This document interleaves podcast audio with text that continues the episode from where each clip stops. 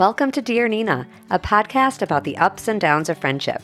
I offer practical advice with the goal of making our friendships as great as possible. On today's episode, my guest Christie Tate and I are discussing how much you should reveal to a new friend about your personal life. We're talking about more than basic history here, and even more than the basic juicy stuff. If you have what some might consider extra baggage, is this something you should tell a new friend right away? If not, when is the right time to share personal details that might scare away a new friend if told too soon? But before we dive into the question, I'm so excited to introduce today's guest, Christie Tate. Christie is an author and essayist who grew up in Texas and now lives and works in Chicago, which is my hometown. Her writing has appeared in the New York Times, the Washington Post, the Chicago Tribune, McSweeney's Internet Tendency, the Rumpus, the Atticus Review, Carve Magazine, and elsewhere. Her debut memoir, Group How One Therapist and a Circle of Strangers Saved My Life, was an instant New York Times bestseller and a Reese Witherspoon Book Club pick in 2020. Welcome, Christie. Thank you. I'm so happy to be here. I really want to tell you, even though you already know, that Group was one of my favorite books of 2020. I bought it in hardcover, I want to say, and everyone, it is out in paperback now, but I bought it in hardcover for myself, my mom, several friends. I listened to the audio too. I listened to the audio first, then bought a copy because I wanted a copy. And I recommend it all the time. And I was just so extremely excited for you when it came out because we kind of knew each other vaguely from the blog literary world. And I don't know if you remember how long it's been. I mean, how long, when did you start writing publicly? I think I started writing publicly 2011.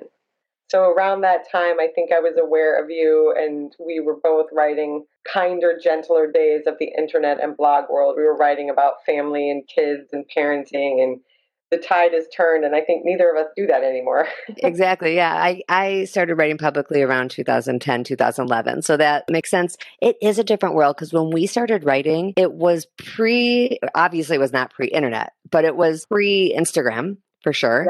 Yeah. and maybe even pre Facebook, certainly in the way it is now. It was just a, a, different time, and probably why we both don't write about parenting so much anymore. It's just too vulnerable out there totally, to throw totally. my kids into that. And so, friendship ended up being a great topic for me because we get these great questions, and it's a way to talk about something I really care about without necessarily making it about my own friendships, although I do talk about them sometimes. So, for people who have not read Group, which everyone should do that immediately, I would think that it would be helpful to hear a little bit about what the book is about. Sure. So, Group opens, and I had just finished my first year of law school, and I found out I was first in my class, which should have been cause for great celebration and buying of many fancy things, but instead I was driving through really battled areas of Chicago, kind of hoping to die.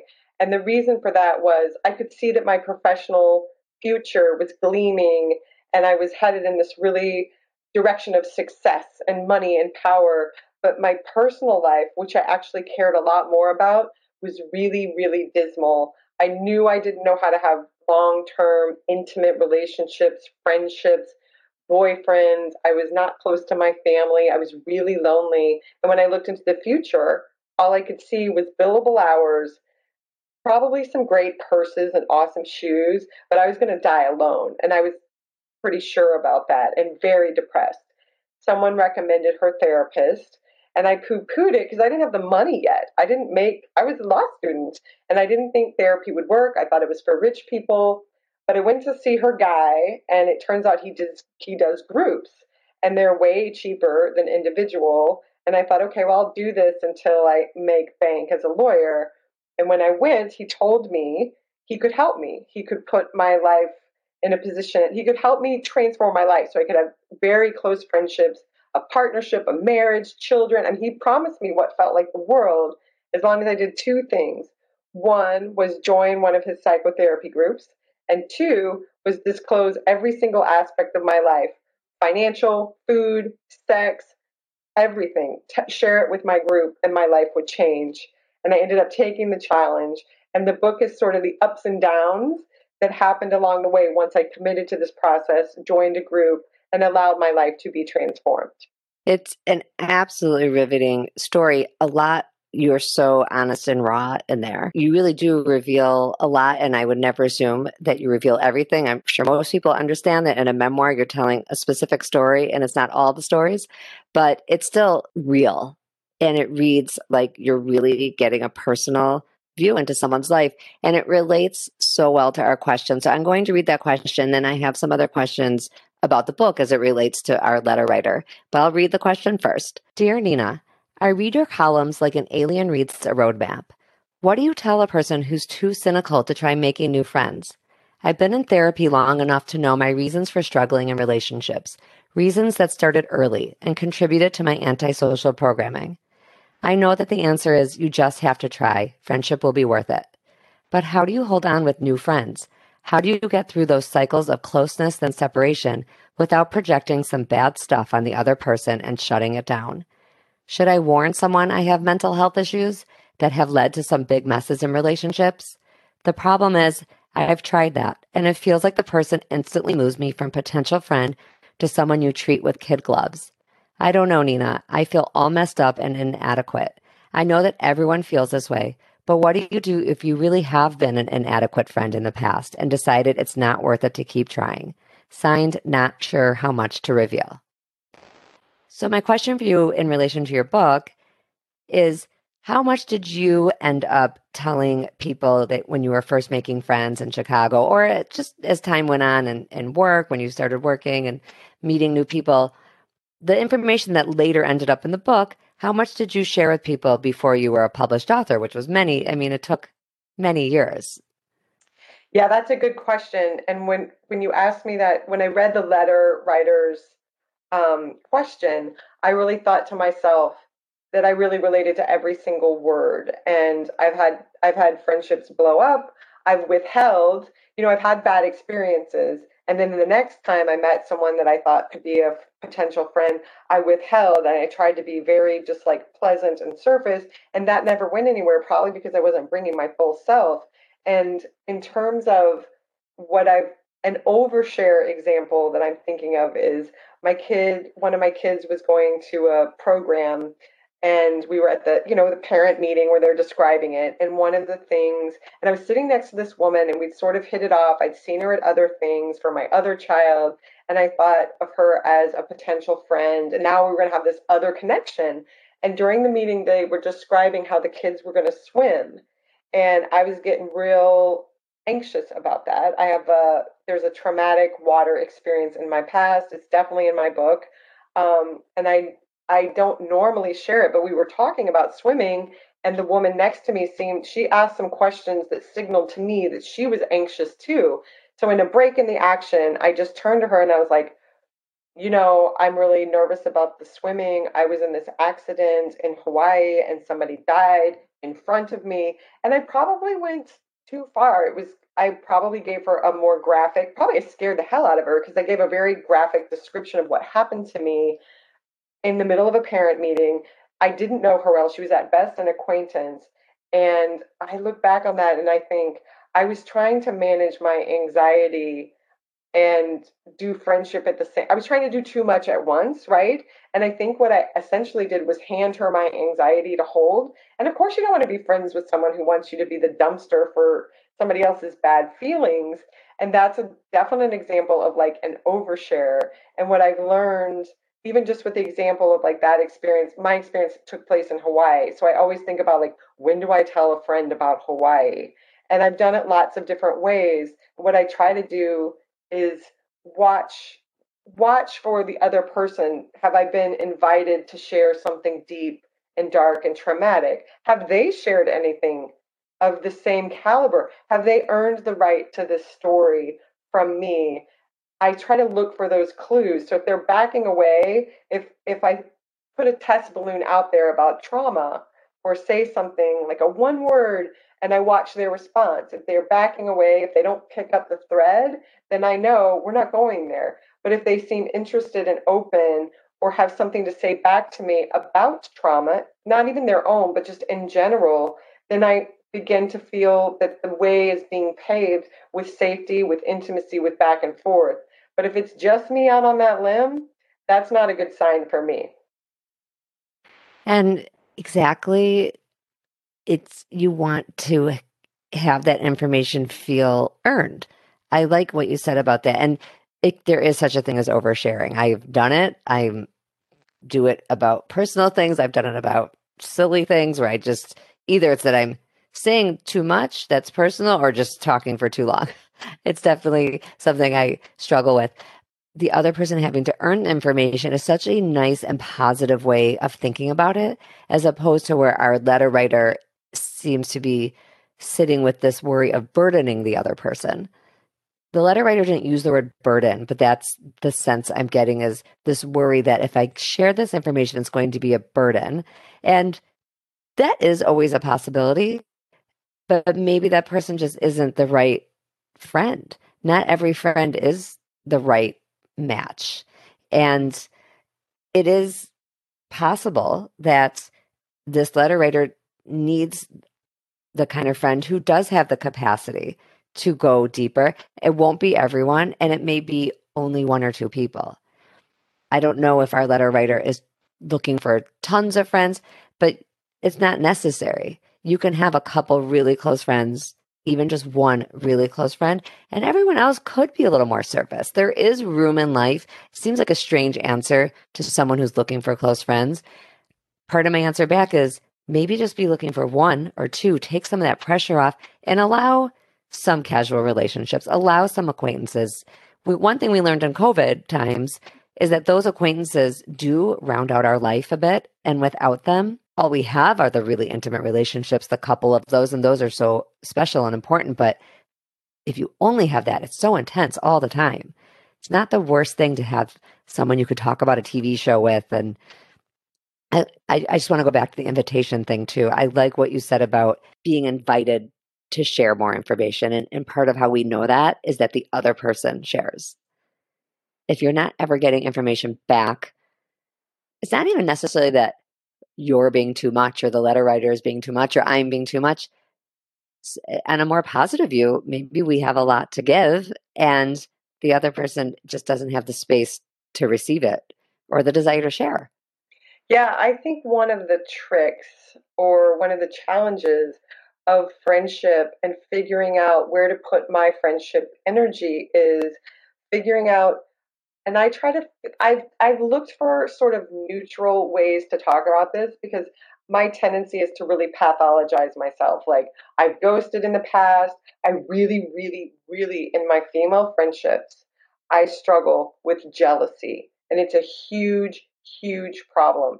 And I've tried it where I front it up front, like, oh my God, well, this is to be difficult because your body is really perfect, or your hair, or your kids, because I know it's to be a problem. And then I've I've fronted it, and sometimes that goes well because people appreciate sort of a disclaimer. but then sometimes what I'm fronting is sort of a, hey, I'm a hot mess. You might just want to tread carefully. And so I think there's something interesting about like figuring out, like I said, like who deserves that information, who wants to dance with me, and also to whom is this information important? And sometimes I use information.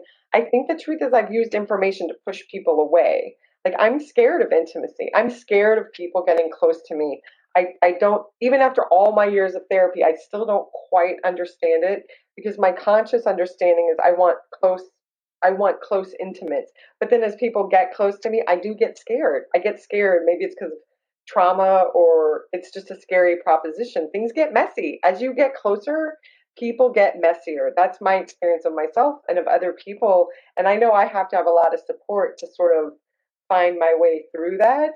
And like you said, being discerning about who do I think has the ability to carry this with me and to help me to do the give and take friendship. It's a discernment process.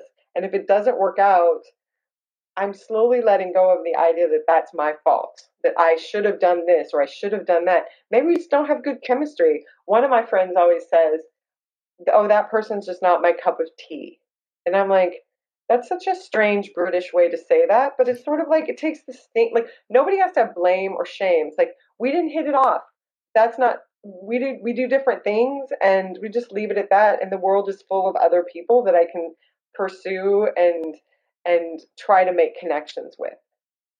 Um, I appreciate you sharing that bit about you fronting the information about jealousy, for example, because our letter writer does ask, "Is should I be saying things up front?" How did people react? Like if you said to somebody, "Just so you know, I'm gonna struggle with the fact that your hair is gorgeous and your body's perfect and your kids seem to have no issues," what do people yeah. say? You know, I think people are people are some generally i'm thinking of one was in a group of writers and this one woman i didn't know we got together and we'd read each other's pieces and this woman just had this gorgeous writing and i already i mean my funny way of saying is i hate her but the truth is like i'm i'm intimidated i'm so so desperately envious of her talent. I'm envious of what she can do with words. I cannot do that and i desperately want to. And so i had all of that going on in my head around her. And so when I met her in person, I just said it. I blurted it out. We were having snacks. It was like the get to know you. And I was like, I'm I'm dying. I'm I can't decide if I want to be close to you or get the hell away from you because I'm so so envious of what you did on the page and it's like in my way. And she laughed and she seemed to appreciate it because the truth is I mean, she said to me, you know, I struggle with jealousy too. She did not say, I'm so jealous, Christie Tate, of your writing, which uh, probably I maybe wanted to hear, but it wouldn't have been true. And she didn't say it. But she was just sort of like, these things are hard. It's really hard when you step into an arena and there's other people. And I don't know if it's women or if it's the human condition, the comparing, the hierarchying that we all do. It felt like she's better than me. And I'd already put her on a pedestal and I think the fact that I named it right away was disarming. And also, it kept me from pushing her away. I didn't want to be distant from her anymore. I had just said the thing. And every writer, I'm imagining, I don't know if this is true, but for yes. me, there was another writer that she was jealous of. And this of course, always. mixed. So something about naming it sort of like made it a funny joke between us and we still we're still close. It worked out that time. Now i didn't get really dark about it. I just i tossed off a funny comment like a self-deprecating comment about who i am in the world. It's true. It was lighthearted and if she wanted to pick up the the more heavy tendrils of that lighthearted comment they were right there for the taking. And she seemed game and it was sort of like I think it was an honest connection and it worked out. I think naming the thing without a bunch of discursive backstory might be a good way to just front it because it was going to be there anyway. When you were talking about jealousy and, and writers, it's so true. I think uh, my theory, well, about a lot of jealousy, this is, you know, I'm not a therapist, I'm not a social worker.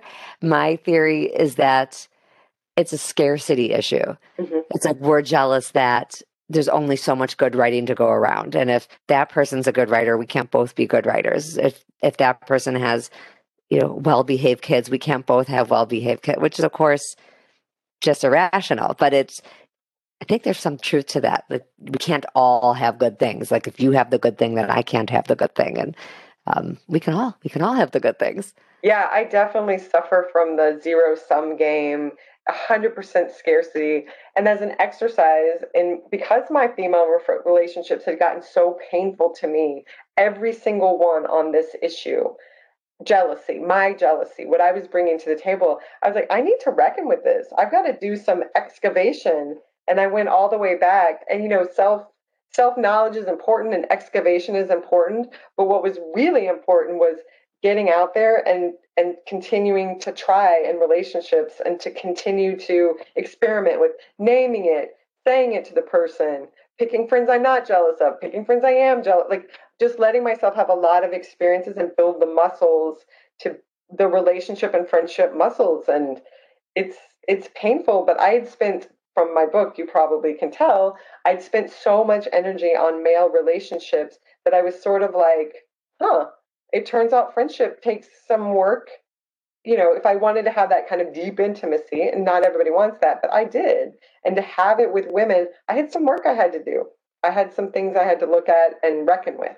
To answer our letter writer's question was it worth it? All the having to try with different people trying the different methods of sometimes revealing more sometimes revealing less. Because the letter writer's basically saying this is so much trouble. It's so much work and it is work. I want to affirm that friendship is work and there's nothing wrong with that. That's not weird, that it is work. The letter writer is asking, is this work worth it? To have you felt it was worth it? That is such a good question. I think it's the right question. The answer is on a global scale. And as I sit here talking to you, Nina, I feel like, oh, absolutely. I'm so grateful for the friendships that I've stuck in, I've hung in there with, that I continue to work on. But I will say that I have many, many, many moments when it's difficult when we've had when i've had a conversation. Last night for example i went to a wedding and i was with some friends there and there was three of us three three of my female friends were there. And at the end we were trying to decide can we leave? Because it was we were tired you know? And two of them were like you have to say goodbye to the bride. I was like the bride does not want to talk to me. We're friends of the groom and i so this was like a friendship it was this was not a big deal but I followed them and I I left there feeling insecure like they're they know social decorum they're better people. I'm I had this whole thing in my head of like I'm kind of trashy because I don't know the decorum at a wedding and in those moments when I've walked away from a social situation with friends and negotiated, these were not big issues, but mind you, I was tired and I was feeling insecure. I felt some shame about it. In those moments, I do still ask myself, is this worth it? Like, it's so awful to be confronted with my shame and my awkwardness and my social anxiety and my class. Like, I consider them to be in a different class financially and socioeconomically than I am. And it's like, ah, I just don't want to do this. And then I had a good night's sleep. And this morning I went to group. And now I'm like, it's okay. It's okay. But some, I, I just want to be heard to say to this letter writer, there are plenty of moments in the heat of the moment or when I have the shame backlash after a thing. And I think to myself, it's not worth it. I think the trick for me is to push through those moments and to let myself, okay, you just feel ashamed. You just feel ashamed. Go to bed. go get a snack, go to bed, whatever I need to do. But it's hard for those of us like me who are socially anxious and care about these things and have some trauma. It's a difficult thing. It's not always great, but I would say 62% of the time it's worth it. That's about the best percentage I can come up with. That's a great answer, right? Because it can't all be easy all the time. And it sounds like it's extra hard for our letter writer, but it would still be worth it, even though it's still going to be hard while the letter writer is trying. And I appreciated the letter writer's self awareness. And I, I hope the letter writer hears this because I get so many questions where the letter writer blames the other person. And even though there's absolutely no way it's ever just one person's fault, including the letter writer, can't all be the letter writer's fault. I appreciated the letter writer's ability to, to say there have been issues in my friendships, and a lot of it has been me. I think that brings our letter writer way into the possibility of good friendships because it's just recognizing that the letter writer has gotten in the way of a successful friendship shows that there is potential there. There's self awareness, there's potential. And I, I do hope the letter writer will keep trying. I, really I want to. I I agree. I really want to affirm the self awareness and the lack of victimhood. The letter writer is the kind of person I want to be friends with. Like I want you to come. The way that I look at my friendships, you got your baggage, bring it along. We don't have to do it in the first sesh. You know, our first like hang. I don't need to hear all of it, but like let's do a little bit at a time, all the time. And if the number one thing I want in a friend is a person who can own their own parts. That's the number one thing, and this person has it. I agree. That is such an affirmation of the work that the letter writer has already done on on themselves, and it's it's priceless. That's a great note to end on, and a good time to transition to a segment I called Better Friendship Goal of the Week.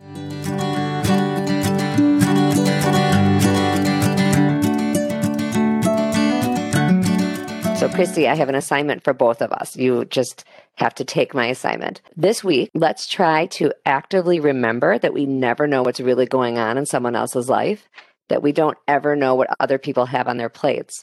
So, if a friend, a new friend, or, or even a, a well established friend, doesn't have to just be a new friend, seems to be acting in a strange way or being really curt. Maybe you get a really curt response on text to something long you wrote and they write something like sure with no smiley face and no exclamation point or, God forbid, a period at the end of it.